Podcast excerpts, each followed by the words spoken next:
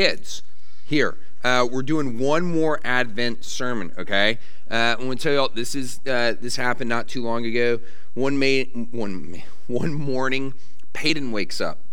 Peyton, my 12 year old, he wakes up and uh, first thing he asks me is, "Could we have Shipley's donuts? Just donut freak, crazy for it." Uh, and said, yeah, sure, okay. And then he says, hey, can we have Shipley's? Jax, my 14 year old, does not miss a beat without even looking at me. He says, Dad, go to Shipley's. And uh, why don't you go now? And Peyton corrected Jax. Peyton looked at Jax and reminded him, hey, you can't boss dad around. Uh, dad's in charge, not you. And then Jax looked at Peyton and shook his head and corrected him and said, uh, Dad, I'll have a glazed donut, some donut holes, sausage and cheese kolache if you could go now. Kids, question to y'all Are you supposed to boss your mommy and daddy around? You can say it loud, yes or what do y'all think? Yay or nay? No, that's good. That was the right answer. No, you're not supposed to. Okay, uh, do y'all know Peyton, my middle one? He's 12 years old, okay? Does Jesus want, uh, does Jesus want you to boss your parents around, or does Jesus want you to listen to your parents? He wants you to listen to your parents. Okay, here's the crazy thing. When y- y'all have seen Peyton running around here, right? Okay, when Jesus was Peyton's age, when Jesus was 12 years old, he was bossing his parents around. He's and he was not being mean about it. This is what we're going to read about today. He's not being mean about it. He's actually being super super kind about it. About telling his parents what's up. But the big deal is is that Jesus, when he's 12 years old, I mean the next time you see Peyton, just ima- imagine Jesus being Peyton's age, he he knew that he was both fully God and fully man when he's 12. That he knows he's a miracle baby. What we celebrate at Christmas, he knows what he knows what all he knows what Christmas is all about. He knew that he came down from heaven, that he was born as this miracle baby, and when he's 12, he knows that he is there to live for us and to die for us. Okay, kids, what would you do? What would you do if you knew that you were God? What would you make your day-to-day life about? Anybody want to tell us? I'll tell you what I would do. If I was 12 and I knew that I was God, I would I would make every day about me and what I wanted to do. Uh, and all the cool stuff I could do. I'd probably just fly around and do all sorts of amazing stuff and help people here and there, but I wouldn't really make my life about me. That's not what Jesus does. Jesus was never confused about who he was or what he was supposed to do. And he lived and he died for us. And he knew he was going to do it even when he was a kid, even when he was becoming a man. All that Jesus could think about doing, knowing he was God, all he could think about was you and your parents and me and saving us, doing what we can't do. So uh, that's what we're going to look about. Uh, that's what we're going to look at today. Here's this Jesus who was never confused about who he was, and he's still not confused today as he reigns in heaven about who he is and what he's doing for us. That means that we can trust him, even when things look really, really confusing. So for for Advent this year, what we've been doing. Uh, is looking at some of these stories that don't get as much attention as some of the super, super well known Christmas stories uh, but are just as awesome and super Christmassy. Uh, Christmas feels like it was years ago already, kind of thing. Uh, yesterday, uh, we're going to look at something that happened years after Christmas when Jesus is a 12-year-old boy, young man. Please stand for the reading of uh, God's word this morning. It comes from Luke chapter two. We're going to start in verse 39 through verse 52. When they, Jesus' parents, had performed everything according to the law of the Lord, they returned to Galilee, to their own town of Nazareth. And the child grew and became strong, filled with wisdom, and the favor of God was upon him. Now, his parents went to Jerusalem every year at the feast of Passover. And when he was 12 years old, they went up according to custom. And when the feast was ended, as they were returning, the boy Jesus stayed behind in Jerusalem. His parents did not know it, but supposing him to be in the group, they went a day's journey. But then they began to search for him among their relatives and acquaintances. And when they did not find him, they returned to Jerusalem, searching for him. After three days, they found him in the temple, sitting among the teachers, listening to them and asking them questions. And all who heard him were amazed at his understanding and his answers. And when his parents saw him, they were astonished. And his mother said to him, Son, why have you treated us so? Behold, your father and I have been searching for you in great distress. And he said to them, Why were you looking for me?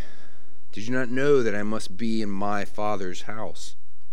And they did not understand the saying that he spoke to them. And he went down with them and came to Nazareth and was submissive to them.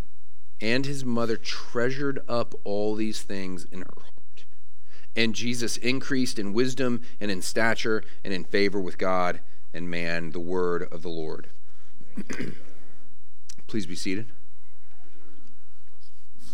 If you do not like mystery, Christianity, this faith thing, is going to frustrate you forever. Uh, you you cannot flatten out this faith. It doesn't work. And every year at Christmas, we celebrate one of the big mysteries of the faith, the incarnation, God becoming man. How? How? How can Jesus be fully God and fully man? How can baby Jesus, little baby Jesus, be fully God and fully man. Someone, I can't remember who, but someone once put it this way. He said, How is it possible that at the very same time Mary was cradling baby Jesus in her arms, that that baby was cradling the whole world in his providence? That may be like a, a Christmas lyric. Um, I, I, don't, I don't know how that's possible. Is mystery. And if you're a Christian and you don't like mystery, it is that Princess Bride Wesley thing of Get used to disappointment. We don't know, but Jesus knows. it sounds obvious to say that Jesus would know how he is fully God and fully man, but it does raise an interesting question of when. Like, when did Jesus know he was fully God and fully man? When did Jesus know who he was? Like, did he know when he was a baby in Mary's arms? We want to because here's the thing we want to be really careful not to take away from his humanity. He is fully human. So, could he have known who he was as a baby before he could string together rational thoughts? Uh, or as soon as he was capable of rational thought, as a child, did God the Father give God the Son, little child Jesus, that knowledge of who he was? Or, or you know, was it a combination thing of did Mary tell Jesus more and more and more as he grows up, like, hey, this is who you are, this is how this all happened, this is where you came from. Uh, you know, you're not the son of Joseph, an angel came to me, all that stuff. And then finally, Jesus had this, you know, day he's like, oh, bam, hits me. I'm God. Oh, I'm the Lord of life and everyone else's life. I, I don't know, because he's also fully God. Like he, he's also fully God. So did he always know? I don't know. But we do know that by the time he's 12, he knew exactly who he was and what he came to do. And this is a big age in Jewish culture in the ancient Near East. When you turn from 12 to 13, you become a man in the eyes of society, in the eyes of the culture. So here's Jesus at the cusp of turning from childhood to adulthood, and he is fully aware, he is self conscious that he is the God man. Because it's Passover here, th- those three main Jewish festivals festivals when all the Jews would travel up to Jerusalem. It's, it's Passover, it's Pentecost, it's the Feast of Tabernacles. The highlight of those three was Passover. So they go to Jerusalem. They celebrate the Passover for a week as is tradition. They start making their way home to Nazareth. And the first night they stop to camp and they cannot find Jesus, little child Jesus. And Jesus' mom has that horrible realization they've lost Jesus. Every parent has lost their kid. We've all been there. Um, this is right. This is not as irresponsible as it sounds to us, uh, those of us who haven't lost our kids. Uh, back in the day, in the ancient Near East, they, they traveled in these caravans. You know, the, the Song of Ascent stuff, they're in the caravans going up to Jerusalem, they're in the caravans going back to their hometowns, uh, back to their villages. You traveled as a village. And normally, what would happen is the older boys would travel up front with the men, where it's most dangerous. You know, you're out, you're, you're making sure the, the road is clear, it's safe uh, so the men are up front, the older boys are up front, and the younger kids are in the back with uh, the wives, the women. Um, and that's how they would travel. Jesus is right at that, that, that, that, that age 12 to 13. He's right there at the cusp. So Joseph and Mary probably think, they're probably looking at each other that night saying, Well, I thought he was with you. So Mary and Joseph lose Jesus and they freak out. Uh, they've already traveled one day away from Jerusalem. So it takes another day to get back to Jerusalem. And then it takes another day searching all around Jerusalem to find Jesus. He's been missing three days. They finally find him at the temple. And he's alive and he's okay. And he's just hanging out, talking to the rabbis and the teachers like nothing is wrong. And Mary goes to kid Jesus and she says to him, Son, why have you treated us so? Behold, your father and I have been searching for you in great distress. This is Mary rebuking Jesus.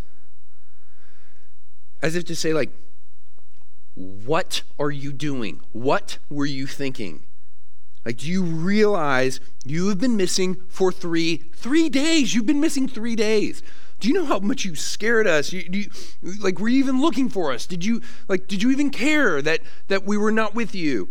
Kind of thing. So disrespectful, so unthoughtful, so selfish of you to treat us like this. Um, this is supposed to be your big year.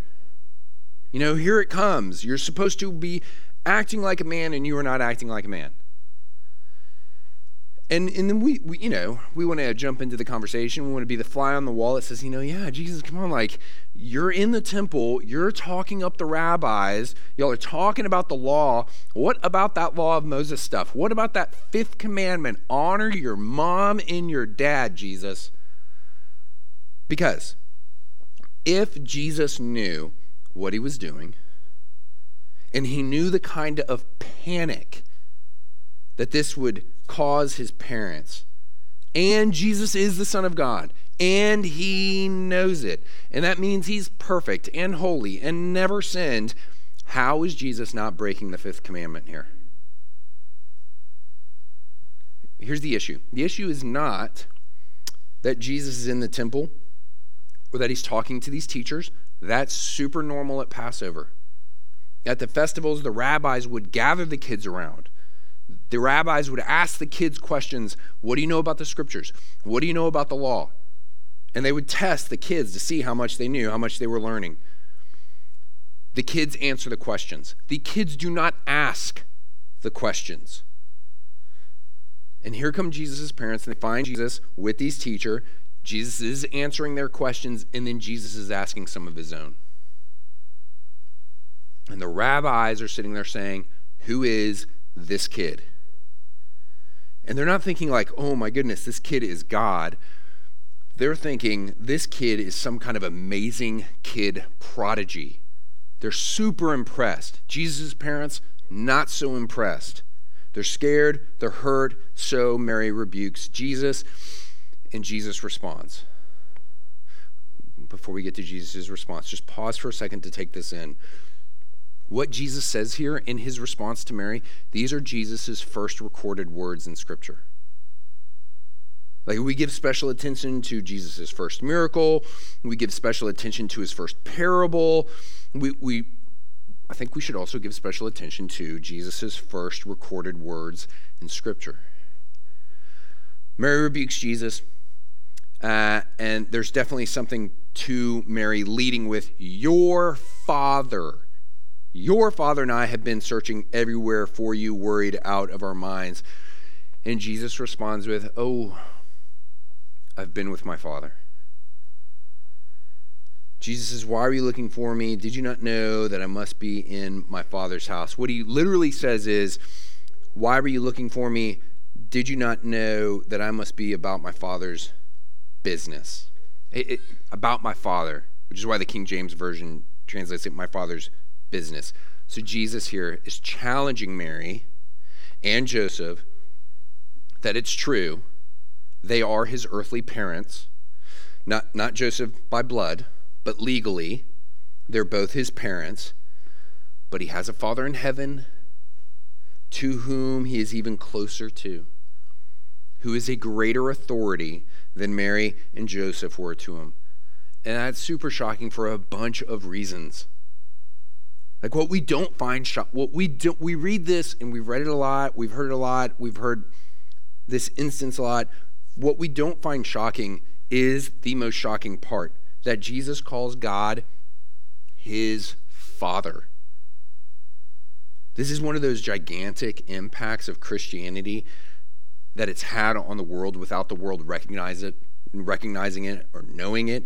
It is so commonplace now to call God Father. You all know how many times in the Old Testament people called God Father? Zero. Never. This is a revelation of God as Father, which we love and we are so thankful for. But it's Jesus who reveals it to us. He says, Mom, Dad, I know you've got a problem with what I'm doing. I, I get that. But I have a higher, a, a higher authority than you, and I've got to be about Him who is my Father. So imagine I tell my kids to go outside and play. You all get out of the house, get off the devices, go. Go outside and go play. And then Two minutes later, a policeman drives by and he tells my kids to go back inside because there's a crazy man on the loose. Uh, what? Who should my kids listen to? Officer, you're not my dad, and my dad told me to come outside and play. I gotta like no. I actually want my kids to listen to the officer at that point who is superseding, overruling my authority. And, and, there are those instances where parental authority is overruled in a good way. Uh, and, and it's not just that Jesus is challenging his mom and dad with, God is my authority, not y'all. You're not my dad, Joseph. You know, it's not, it's not that. My kids try this thing at home uh, when, I, when I tell them to do something. And, and they say, why? You know, why, why, why? And I say, do it. And then finally it's just like, because I'm your dad and I'm asking you to do this. Go do this. And they come back with, listen, Jesus is in charge of me, Dad, not you. It's not, that's not, that's not what Jesus is doing. It's not what he's saying. He's saying there is a higher authority than Mary and Joseph as he reveals that God is his father and he reveals himself to be the divine, unique Son of God.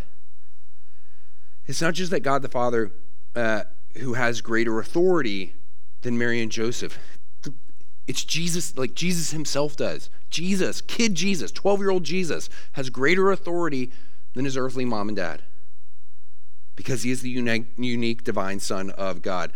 I, I heard this somewhere before, I can't remember where I heard this, but that Hollywood, this is true, Hollywood does not like to portray their protagonists as, as the kind of hero who is assured of who they are and what they got to do. That doesn't sell. They, they don't like heroes who are not conflicted heroes because the audience cannot relate to that kind of hero. So, indulge me, two seconds. J.R.R. Tolkien's uh, hero in The Lord of the Rings, in his books, Aragorn, in the books, uh, this is the way Tolkien wrote Aragorn. Aragorn knows he is the promised king. He knows who he is, he knows what he has to do, and he never apologizes for it. He is never in doubt about it.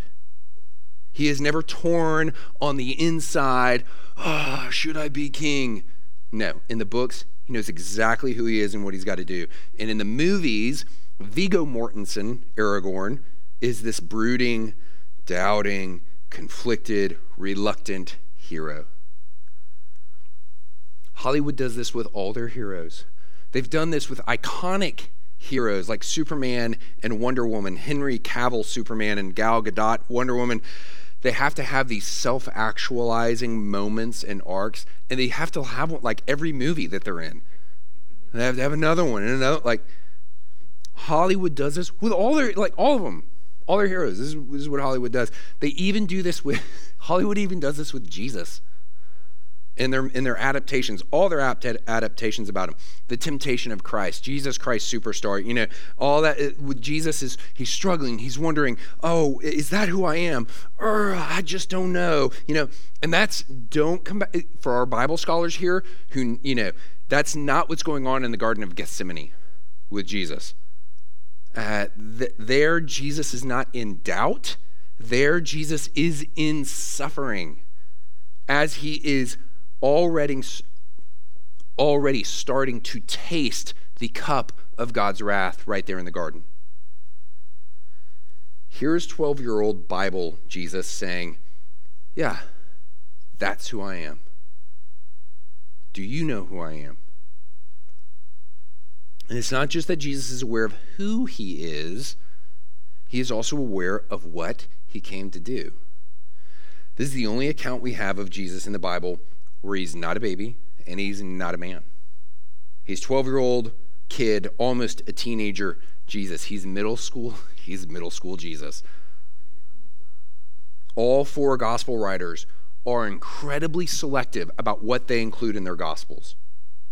They don't they, they, do not have everything Jesus ever said and did. John, Gospel of John at the very end says if we did, we would not have enough books in the world to contain all the awesomeness that Jesus said and did. Okay, so they're super selective. Why is this here in the Gospels? And it's because of what the Gospels are. The Gospels are, they're not just biography, they are about the life of the mediator who mediates God's covenant to his people. And the real focus of the gospel specifically is the establishment of the covenant between God and his people. How, it's, it's about the mediator putting the covenant into effect. The gospels are selective in the sense of they're interested in the life of the covenant mediator to the extent that it relates to this mediator inaugurating the covenant. So this is here because it is about Jesus, middle school Jesus, putting the new covenant into effect. He's doing it even here. When he says he's got to be about what his father is about, is to say he has work to do. And he knows it. He's on a mission. And as he is moving from boyhood to manhood, he's saying that he understands what his mission is in theology, uh, uh, you know, in a, the, that school of covenant theology, what we call this, his work, what he came to do, who he is, we call it his covenant of redemption. Or, or we call it God the Father's covenant of works with God the Son that makes it possible for Jesus to turn to us with the covenant of grace. So here's Jesus, the Son of God, right here. He is voluntarily and willingly obeying God the Father according to the work that, that we later learn God the Father had given God the Son to do. That the Son would have to be born into this world and live a life of obedience that all of us should live and we don't. And then die and suffer the condemnation that we deserve for our disobedience, he would suffer that in our place. That's the work that the Father gave the Son to do. And in that day, most of the Jews believed uh, that their Savior, Messiah, they believed that he would come as this military person, as this military Messiah, to do what? To defeat their oppressors, to defeat the Romans. So here's an objection to all of this. It says, Do you know how many messiahs? How many messiahs were around in the first century? You know how many people were running around chasing all these messiahs? There were tons. So sorry, there's nothing special about Jesus except he was just one of many who claimed to be the Messiah. Legitimate objection to which we respond that actually does not disc- discredit Christianity, it only confirms it. The old, because the Old Testament is so specific about when the Messiah would come that it's at this time, that it is right now at this time. So, of course, everyone is expecting the Messiah, which is why you, exactly why you had so many imposters and so many self deluded people trying to capitalize on people's expectations. Right after our passage, right after this, some, some of the people think that John the Baptist is the Messiah. And he denies it outright. There were, and there were plenty of others. There are plenty of others that took that title of Messiah on themselves. The first century Jewish historian Josephus, Josephus he writes about a guy named Theudas who claimed to be the Messiah and got himself killed by the Romans. You can read about Judas, the Galilean, in Acts chapter 5, who claimed to be the Messiah and he got himself killed. There, there's an Egyptian prophet around the first century claiming to be the Christ, and he actually gained 30,000 followers. And he said he was going to bring down the walls of Jerusalem like Jericho. And then the Romans killed him and all of his followers. And there were others, all military. And with all these military pretenders that have come before him trying to steal his thunder, here is Kid Jesus, the God man, and he's not doing anything military. He's teaching the Word of God. And here are the religious experts, and they don't know what to do with him. They don't know what to make of this kid. And Mary, Mary, who knows this kid better than anyone, who knows Jesus in and out uh, better than any other living human being, doesn't know what to make of her kid. So, what does that tell us? I think that tells us uh, that Jesus is confusing to those who don't know him, and he's confusing to those who know him really, really well. That spectrum covers all of us who have ever lived. His parents don't understand how Jesus could treat them like this, and Jesus says, I had to. It was necessary. And one of the things that we have got to wrestle with and confront is that as people who love and know Jesus, Jesus will regularly, he will routinely confuse you and he will confuse your expectations for how he should behave, for how he should work in your life, for how he is treating you. And we will we will have those seasons of Jesus, I know you, and Jesus, I love you, and how can you treat me like this? And then Jesus does not tell you why. this here tells us that Jesus knows what he's doing and he knows he knows what he's doing, and he doesn't tell us exactly what or why he's doing what he's doing. But like he, like he says here to Mary, who is confused and who is hurt, he says, there is a plan. And, and here's the good news as much as we don't see it, there actually is a sneak peek here, a big one. There's big foreshadowing with Mary right here. There's big foreshadowing with Mary who is suffering because she has lost her son. Okay? But her real loss is actually coming when she loses her son on the cross. If You all remember two days ago, DJ read that passage uh, from just a little earlier, the passage right before this one, where this Simeon prophet guy in the temple says, a sword is going to pierce your heart, Mary. This is not that sword. This is not that sword piercing Mary's heart. That is to come. But here is a foreshadowing of it. When her son, here in Luke chapter 2, when her son is still a child, she is beginning to suffer because her son is already about his heavenly father's work, and that will culminate one day when she loses him to hell itself on that cross. And it's not just the death of Jesus that's foreshadowed here. Think about this. How long how long did Mary look for her son? 3 days. And then she got him back. She would lose him to the cross, but in 3 days she's going to find him again. Luke is preparing us for what Jesus already knew that Jesus came to live for us and to die for us. I mean, again, just to wrap your mind around, can you imagine? Jesus is 12 and he knows that he was born to take ultimate suffering for his people. Jesus at 12, year, 12 years old already knows that someone needs to obey in your place. This is why he goes home with his parents and sub- submits to them as his parents to fulfill the law, to fulfill that fifth commandment.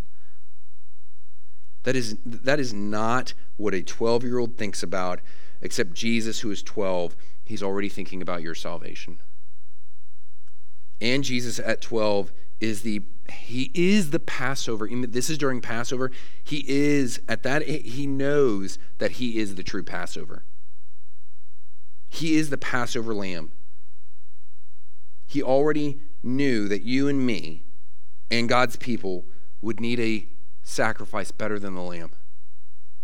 That we would need a sacrifice to cover our sins truly which means right here in jerusalem when he's beginning to reveal to others his work that he came to do, he knew he would return to this place, to Jerusalem, to finish that work on the cross. Jesus knows all this, and even though Mary is confused and hurt, one day it all became clear to her that Jesus, the Son of God, was loving her and saving her even here. And before it all became clear to her, even in her confusion, it says that she went home and she treasured all that Jesus was doing for her. We here, y'all, we have his life. We have the cross. We've got his birth, his life, his death, his resurrection, and we have him right. We really do truly have him right now. I mean, and, and, and we have this, like, we are to say the least, we are confused. Like, what has happened in the past few weeks? Like the past couple years. What is like what is happening right now? I would say that we are wading through a swamp of confusion that feels like it comes up to our necks it feels like it for some of us it feels like it has totally just come over our heads and overwhelmed us. I have felt that for our church. I have felt that for my family my friends. I am feeling that right now for one of my best friends.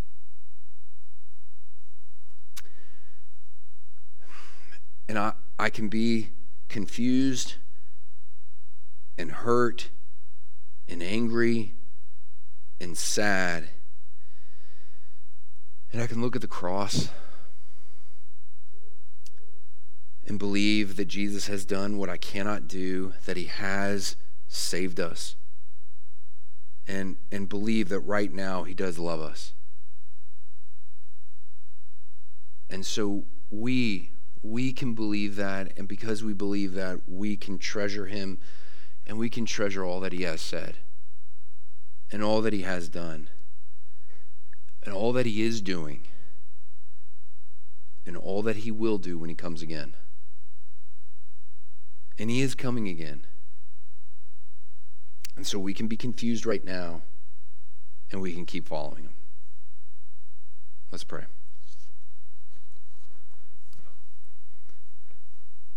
Father, we thank you for your Son. We thank you for the revelation that he is our Lord and Savior, God become man to do for us what we can't do. And we marvel at the mystery of the incarnation. We marvel at the awesomeness of this salvation. And we thank you for your gospel. We thank you that you have given us faith in it. We pray that you would keep us in that faith today and tomorrow and the next day. And we pray that you would bless us to hold out that same grace that we have in Jesus, that we would hold it out patiently and lovingly and wisely to ourselves and to each other, to our brothers and sisters who know this grace and who are in deep suffering and incredible pain and confusion right now. We pray that you would bless us to hold out that gospel of grace lovingly, patiently, wisely to those who don't know it in order that they would have this same salvation that we have in Christ, in order that they would share our hope. We pray, give us that hope again today. Sustain us today with your grace.